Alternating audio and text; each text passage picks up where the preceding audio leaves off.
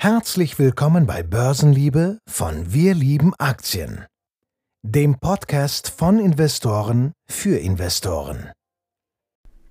Und damit herzlich willkommen zu einer neuen Podcast-Episode hier bei Börsenliebe.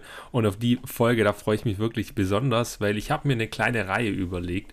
Ähm, ihr habt es wahrscheinlich im Podcast-Titel schon gehört. Ich möchte euch ein bisschen ranführen, wie aus meiner Perspektive man quasi seine Investment Cases checken kann, wie man das am besten macht mit den Quartalszahlen.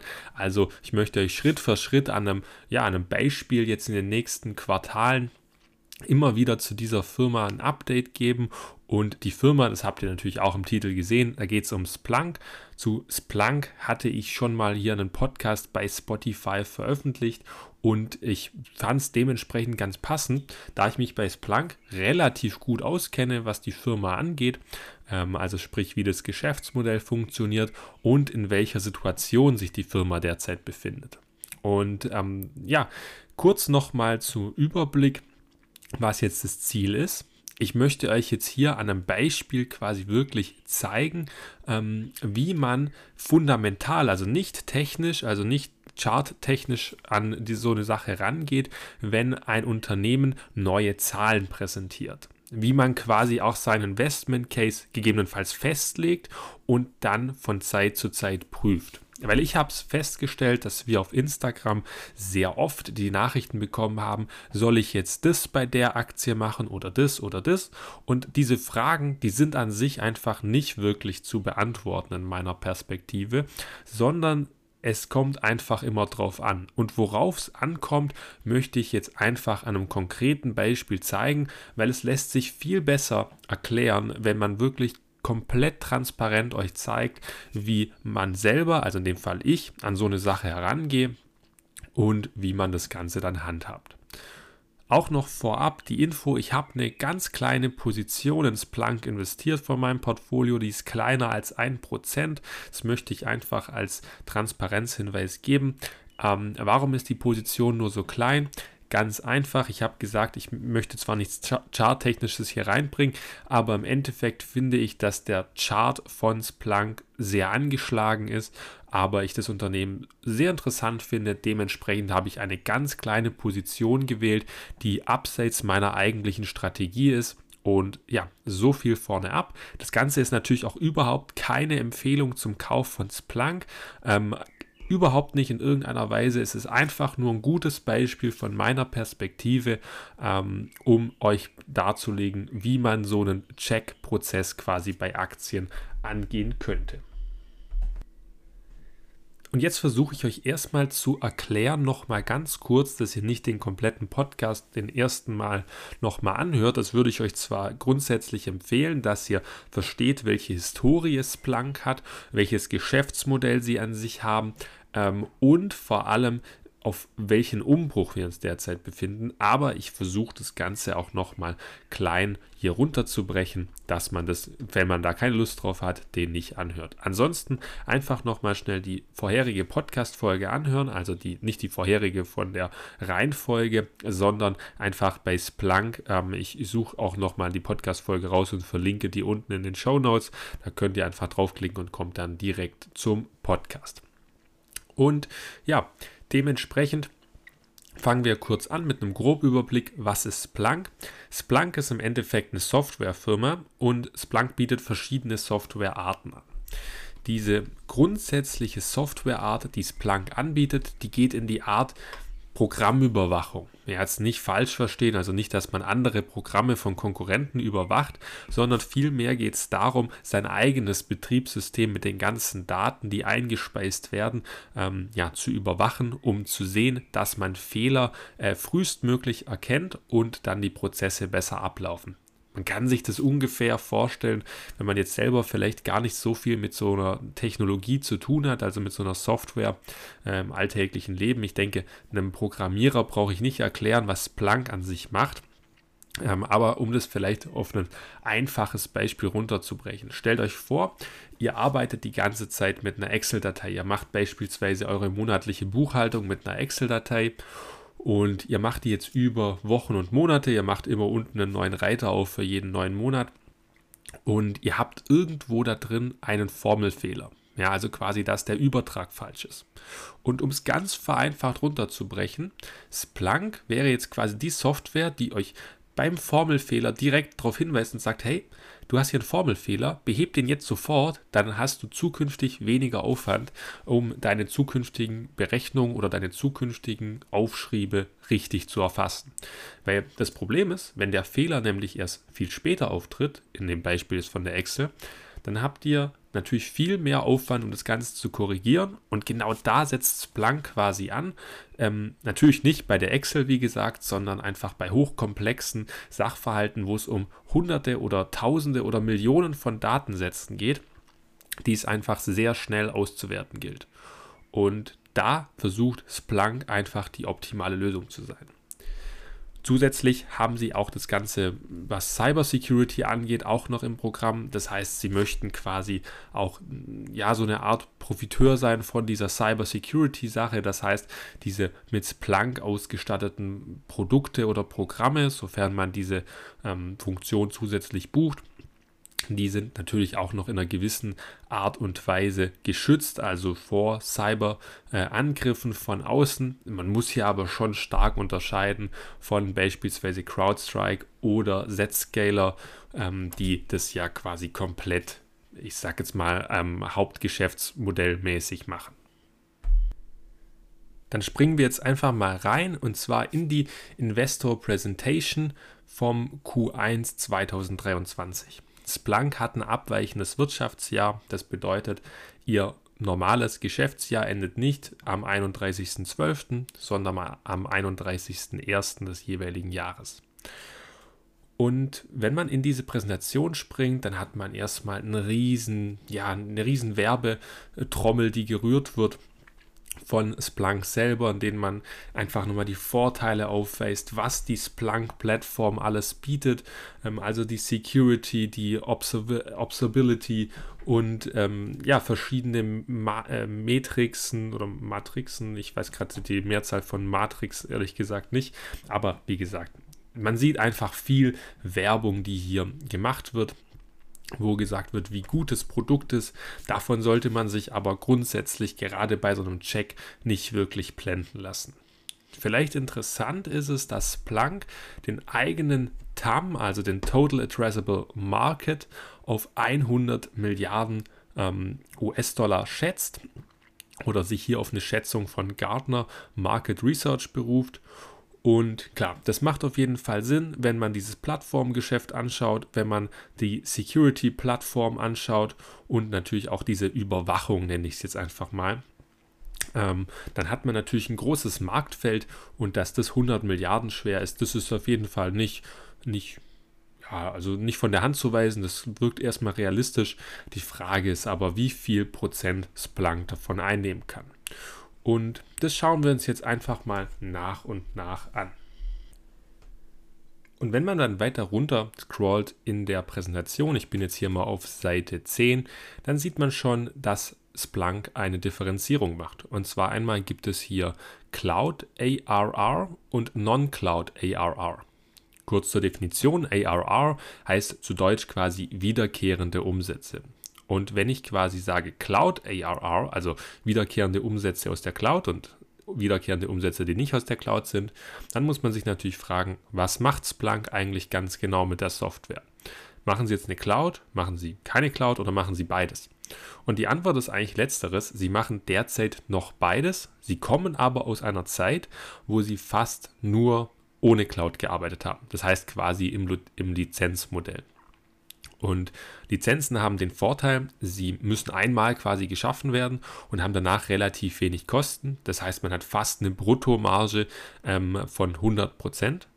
Aber natürlich sind sie nicht wirklich wiederkehrend. Wenn die Lizenz abläuft, dann kann der Kunde kündigen ohne Probleme. Man hat nicht diesen Login-Effekt. Und ähm, ja, dementsprechend hat, ist vielleicht der Customer Value deutlich geringer. Äh, also gerade der Lifetime Value vom Customer ist gegebenenfalls geringer.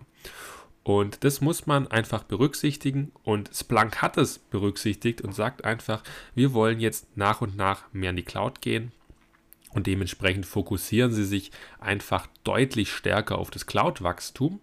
Und das Cloud-Wachstum an sich da gehen sie von aus oder haben sie präsentiert, dass sie in den letzten Jahren seit 2019 um 77 Prozent pro Jahr wachsen konnten. Im anderen Non-Cloud äh, ähm, Revenue sind es noch 30 Prozent pro Jahr. Das heißt, man sieht schon, der Fokus ist ganz, ganz klar auf dem ähm, Cloud Revenue.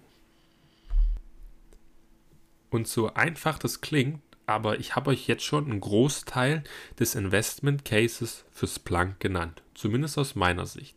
Wir haben nämlich jetzt gesehen, dass Splunk, oder ich habe es euch jetzt gesagt, dass Splunk ähm, in die Cloud möchte und hier sehr, sehr stark wachsen möchte. Wir kommen gleich zu, wie stark das Wachstum ist, aber da Splunk den Fokus wirklich sehr stark auf die Cloud setzt, ist das auch der Fokus, auf den ich mich spezialisieren möchte oder auf den ich mein Investment spezialisieren möchte für die zukünftige Bewertung, ob mein Investment Case noch intakt ist. Weil im Endeffekt muss ich das Unternehmen daran messen, was es selbst für eine Zielvorgabe hat. Und solange diese Zielvorgabe eben erfüllt ist, solange ist auf jeden Fall der Investment Case in dieser Hinsicht voll erfüllt. Und jetzt machen wir das mal ganz konkret.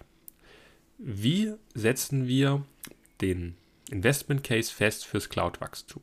Das Cloud-Wachstum ist derzeit im jetzigen Quartal die größte Umsatzposition. Das war auch lange Zeit nicht so, ist jetzt aber eben der Fall, dass es den größten Teil vom Umsatz ausmacht und es macht insgesamt einen Umsatz von 323 Millionen im Q1 fürs Jahr 2023 aus. Zum Vergleich, im Q1 2022 waren es 194 Millionen. Das heißt, wir haben ein Wachstum von 66 Prozent noch zu verzeichnen. In der Spanne, also in dieser Spanne vom Q1 22 bis zum Q1 23, war das aber das schwächste Wachstum von Splunk. Das mag vielleicht auch an den wirtschaftlichen Gegebenheiten liegen, also weil in dem Quartal von Februar bis Ende April, da war natürlich viel wirtschaftlicher Tumult, den brauche ich bestimmt mit dem ganzen Krieg und den Zinserhöhungen nicht nochmal erhöhen, äh, also nochmal erzählen. Aber ja, ich meine, ihr wisst, dass hier eine, eine wirtschaftlich schwierige Situation vorhanden war. Und trotzdem ist das Wachstum für das eigentlich noch relativ stark. Man muss sich betrachten, am Anfang von dem Betrachtungszeitraum waren wir bei 73 Prozent, dann bei 68, dann bei 69 und jetzt eben bei 66. Das heißt, es ist immer noch voll im Rahmen und natürlich ist es schwieriger, von einem hohen Niveau dann noch ähm, Jahr zu Jahr zu wachsen. Und dementsprechend setze ich für mich jetzt quasi fest, dass ich gerne ein Year-over-Year-Wachstum in den kommenden vier Quartalen hätte von über 60 Prozent pro pro Jahr quasi, also Year over Year gesehen. Und das wäre die Zielvorgabe für dieses Segment. Jetzt mache ich einen kleinen Sprung und zwar ins Income Statement. Warum jetzt Income Statement weg von der Präsentation? Ich habe euch erzählt, dass Splunk vom Lizenzmodell kommt. Das heißt, Splunk hat früher mit der ich nenne es mal ganz trivial gesagt, ist nicht ganz korrekt, aber um es zum Verständnis zu sagen, mit der gleichen Software haben sie eigentlich Lizenzumsätze gemacht und jetzt machen sie Cloud-Umsätze. Jetzt ist natürlich die Vermutung nahe, dass Splunk einfach zu den Lizenzumsätzen ähm, sagt, hey, habt ihr nicht Lust, in unsere Cloud zu kommen? Ähm, quasi wir transferieren die Lizenzumsätze zu Cloud-Umsatz. Und das würde aber eigentlich bedeuten, dass der Lizenzumsatz sinken müsste, und tatsächlich ist das nicht der Fall, weil der Lizenzumsatz ist im Vergleich zu 2021, also zum Vorjahr quasi, 22 vom Quartal vom Fiskaljahr, aber wenn man es jetzt mal vom Kalenderjahr betrachtet, dann 21, da waren die Lizenzumsätze bei 143 Millionen US-Dollar und jetzt eben im Jahr 2022 waren es bei 185 Millionen.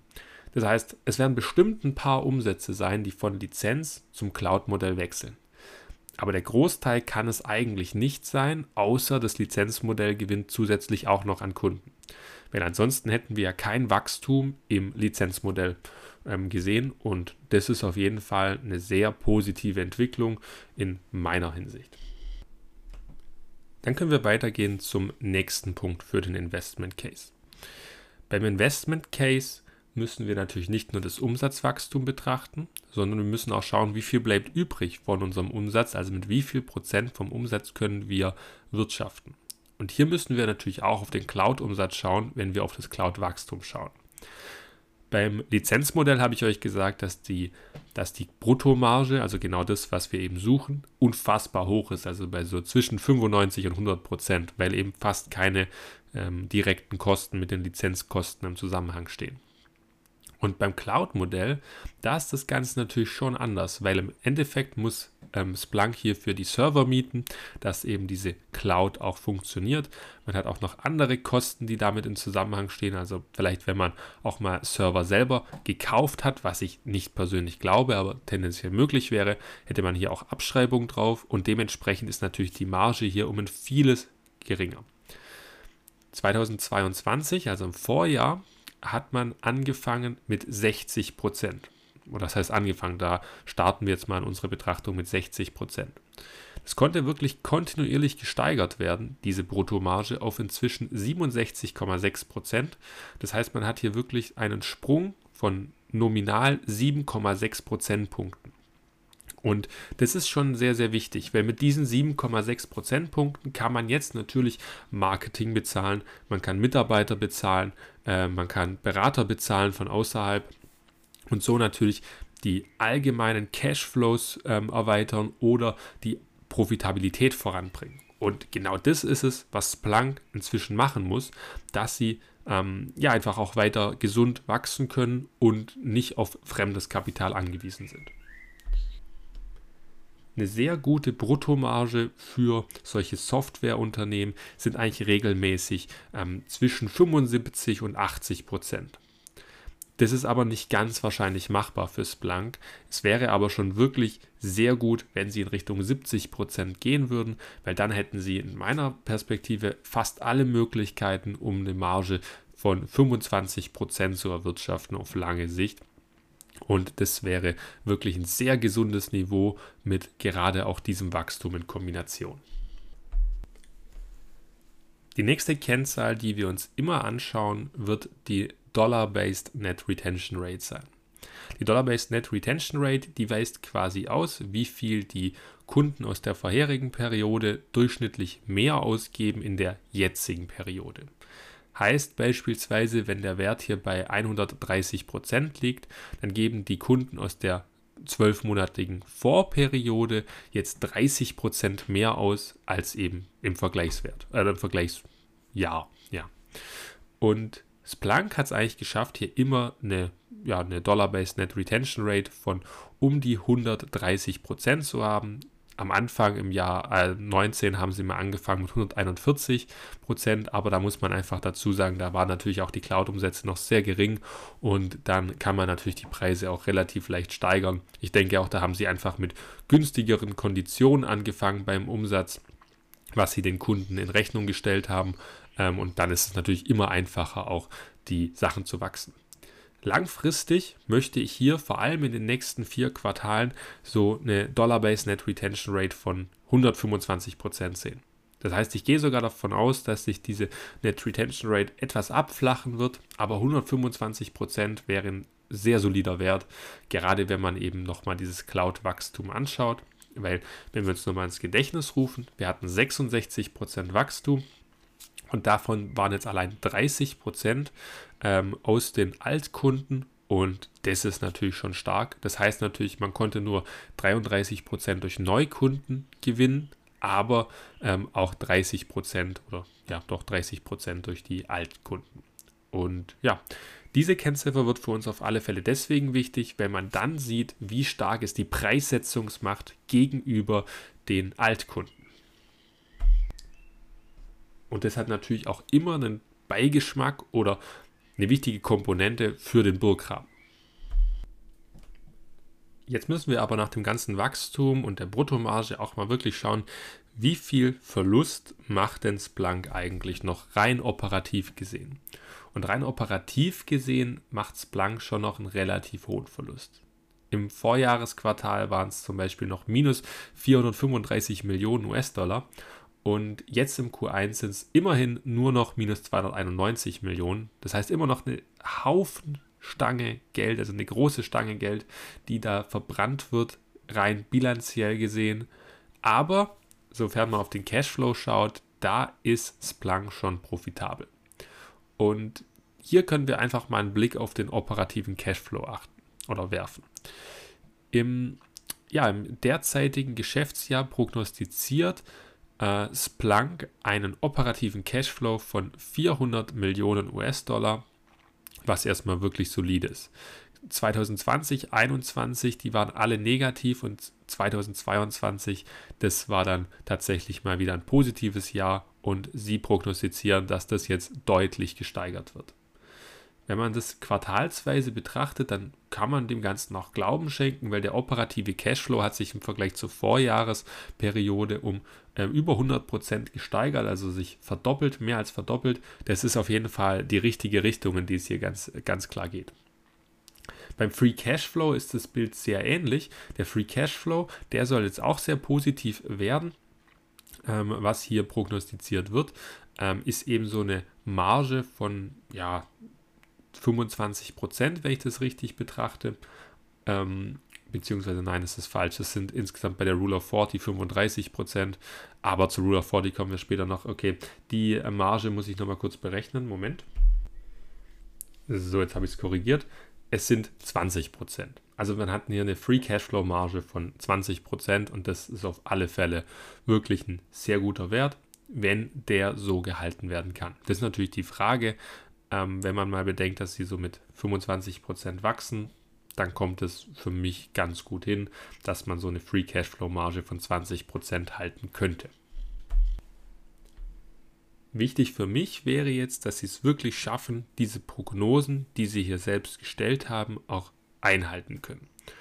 Das heißt, im Endeffekt erwarte ich mir, dass der operative Cashflow eigentlich in jedem Quartal jetzt positiv bleibt ich denke, dass die Chancen hier relativ gut sind. Ähm, und wenn sie negativ sind, das kann natürlich quartalsweise mal sein, dann sollte der aber bitte nicht zu hoch sein.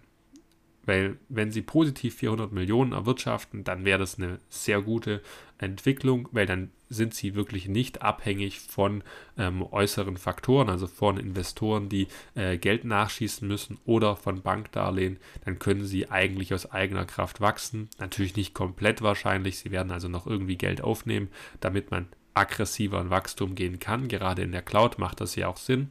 Aber ähm, ja, das ist trotzdem ein wichtiger Faktor, dass man an sich profitabel arbeitet. Was mir in der Präsentation jetzt auch noch aufgefallen ist, äh, sie gehen davon aus, dass die Non-Gap äh, 2023 operativ gesehen profitabel abschließen werden mit, einem, mit einer Marge von 2%. Ich muss aber sagen, auf das Non-Gap schaue ich jetzt hier nicht sonderlich, weil Non-Gap, da können Sie ähm, salopp gesagt relativ viel bereinigen und das bringt uns nicht so viel weiter. Ähm, für mich ist dann entscheidend, wie sie es schaffen werden, in der Gap-Bilanzierung dazustehen. Das wird natürlich noch negativ sein, aber die Frage ist, wie negativ es tatsächlich dann aussieht. Dann hatte ich ja gerade schon angesprochen die Rule of 40. Die Rule of 40, die zeigt quasi einfach nochmal an, um das kurz zu erklären, wie das Wachstum im Verhältnis zur Profitabilität steht. Das heißt, man nimmt zum Beispiel die Wachstumsrate äh, im Umsatz, also zum Beispiel auf den Gesamtumsatz gesehen 20 Prozent. Dann hat man, wie ich gerade erklärt habe, beispielsweise eine Free Cashflow Marge von nochmal 20 Prozent. Hätte man in dem Quartal eine, eine Rule of 40 kumuliert von 40 Prozent. Und Splunk erwartet für die Gesamtumsatz Umsätze, also für den gesamten Umsatzwachstum und die operative Cashflow-Marge eine Rule of 40 fürs Jahr 2023 von 35 Prozent. Hier wäre es natürlich auf alle Fälle ein Zielwert, dass sie es schaffen, auf über 40 Prozent zu kommen. Ich denke auch, dass sie das schaffen werden im Jahr 2024. Das gilt es aber auf jeden Fall zu beachten. Wenn sie, wenn sie wirklich profitabel arbeiten können in diesem Jahr, kann ich mir auch gut vorstellen, dass sie es dieses Jahr schon schaffen, die Rule of 40 voll zu machen, also dass sie diese 40%-Marke knacken. Weil kurz zum Verständnis, diese 40% heißen dann einfach, dass es nach dieser Regel in einem guten Verhältnis steht von Wachstum und Cash-Generierung. Dann sind wir fast am Ende, aber noch nicht ganz.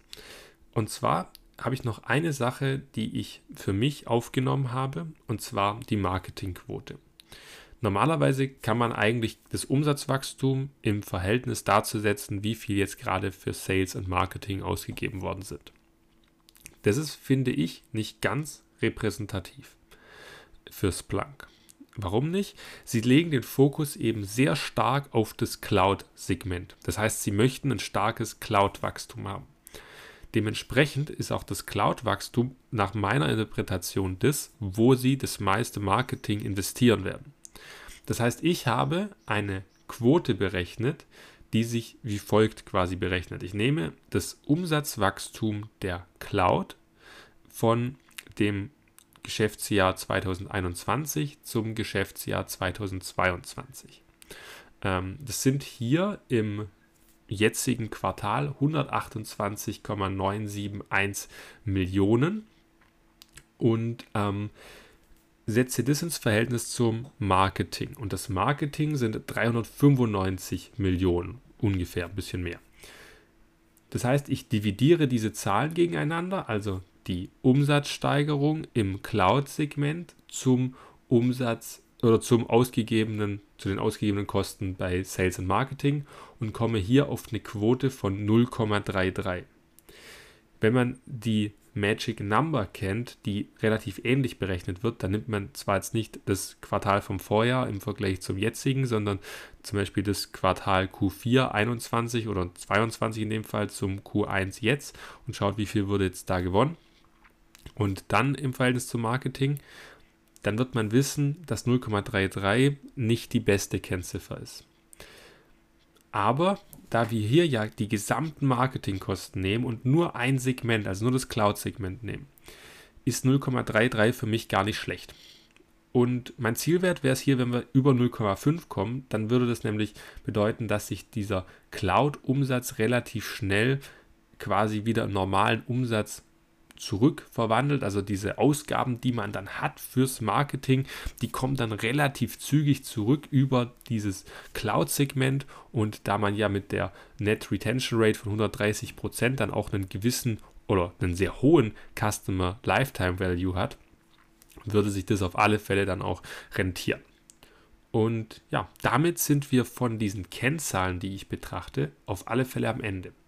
Ich habe mir hier eine kleine Excel gemacht, dass ihr das Ganze nachverfolgen könnt. Die wird nach und nach weiter vervollständigt mit den entsprechenden Zahlen und ich werde die ähm, versuchen in diesem Podcast quasi zu verlinken oder ich werde den in unserem Discord-Server bei Wir lieben Aktien kostenlos zur Verfügung stellen, dass man das Ganze verfolgen kann. Wie ich das Ganze handhabe, werde ich dann mal noch schauen. Ähm, werde ich aber auf jeden Fall in die Podcast-Beschreibung aufnehmen. Und jetzt zum Ende hin möchte ich euch nochmal, nachdem wir jetzt diesen kompletten Zahlensalat, dieses komplette, vielleicht nicht Tohuwabo, ist vielleicht zu viel gesagt, aber dieses, ja, dieses Zahlengefüge einmal durchgearbeitet haben, noch die Bewertung von Splunk sagen und warum ich das Ganze eigentlich als interessante Chance sehe. Splunk ist, wenn wir es mal am Umsatz messen, mit dem fünffachen Umsatz bewertet. Das heißt äh, ungefähr mit dem ja 20-fachen Free Cashflow, wenn man die Free Cashflow Marge jetzt mal mit reinnimmt. Das ist also erstmal eine wirklich humane Bewertung für ein Softwareunternehmen, das noch eine Cloud-Sparte hat, die 66% wächst. Die Frage ist, wie viel Umsatz macht denn die Cloud jetzt im Jahr? Und rechnen wir doch hier einfach mal mit einer Milliarde. Das würde fast kein Wachstum mehr im Cloud-Segment innehalten. Das heißt, es werden am Ende wahrscheinlich 1,2 Milliarden sein. Wenn wir mit 1,2 Milliarden rechnen sollten, was ich immer noch nicht wirklich hoch sehe, aber relativ realistisch, dann würde das ungefähr 15 Mal der Marktkapitalisierung von Splunk entsprechen. Das ist also auch so gesehen jetzt nicht sonderlich hoch. Und dazu hätte man noch das Lizenzgeschäft, das irgendwie auch noch ganz leicht wächst. Da würde ich aber den Wert von 0 ansetzen. Und dann haben sie auch noch so ein kleines Servicegeschäft, das auch noch um, um die 165 Millionen pro Quartal abwirft. Ähm, ich aber tatsächlich auch mit 0 bewerten würde. Aber man sieht schon, diese Bewertung von Splunk, die ist nicht so hoch, wie man es jetzt von anderen großen Softwareunternehmen kennt. Also beispielsweise Datadog, die sind ja in einer ähnlichen Branche tätig oder eigentlich fast identisch ähm, und sind halt viel, viel höher bewertet. Rein umsatzmäßig, aber auch Free Cashflow mäßig. Aber Datadog ist natürlich auch schon voll in der Cloud integriert. Das heißt, alle Umsätze sind da wirklich drin und dann hat man natürlich eine ganz andere Marktstellung auch gegenüber ja, so Konkurrenten wie Splunk. Weil dann wird man vom Markt ganz anders bewertet. Aber die Theorie, die ich hier habe, ist, dass Splunk einfach ein tolles Geschäftsmodell hat, diesen Weg in die Cloud souverän meistert und dazu auch noch nebenher einen guten Cashflow erwirtschaftet. Und ja, diese Reise, die möchte ich jetzt zusammen mit euch machen. Ein kleines Investment hier in der Spotify oder Apple Podcast Reihe. Und ich glaube, das könnte ganz cool werden. Gebt mir gerne Feedback, auch dann zur Excel-Tabelle. Gebt mir Feedback zum allgemeinen Gehandhabe hier. Ähm, und wenn ich da noch andere Sachen einbauen soll, wenn ihr andere hm, quasi Blickpunkte aufs Splunk habt, ich bin wirklich für jede Nachricht dankbar und freue mich, wenn wir hier ein cooles Projekt auf die Beine stellen können. Und in diesem Zusammenhang bin ich fertig für heute. Der Podcast müsste jetzt ungefähr eine halbe Stunde lang sein. Und ich hoffe, er bringt dich weiter, dass du gegebenenfalls dieses Wissen auch ähm, replizieren kannst auf andere Softwareunternehmen. Wir werden das Ganze wahrscheinlich auch noch mit einer anderen, ein bisschen bekannteren Aktie auch machen. Welche das wird, weiß ich noch nicht. Werde ich euch gegebenenfalls auch eine Umfrage machen lassen, dass ihr da aktiv mitentscheiden könnt. Und in diesem Zusammenhang bin ich jetzt wirklich am Ende und wünsche einen wunderschönen Resttag und wir hören uns auf jeden Fall spätestens nächste Woche wieder hier bei Börsenliebe. Und bis dahin, ciao, ciao. Wenn du Spaß daran hast, Aktien von spannenden Unternehmen zu kaufen und von deren Erfolg zu profitieren, dann bist du hier genau richtig. Alleine und im Dialog sprechen wir regelmäßig über interessante Investmentchancen an den Finanzmärkten. Besuche auch unsere Homepage unter wir-lieben-aktien.de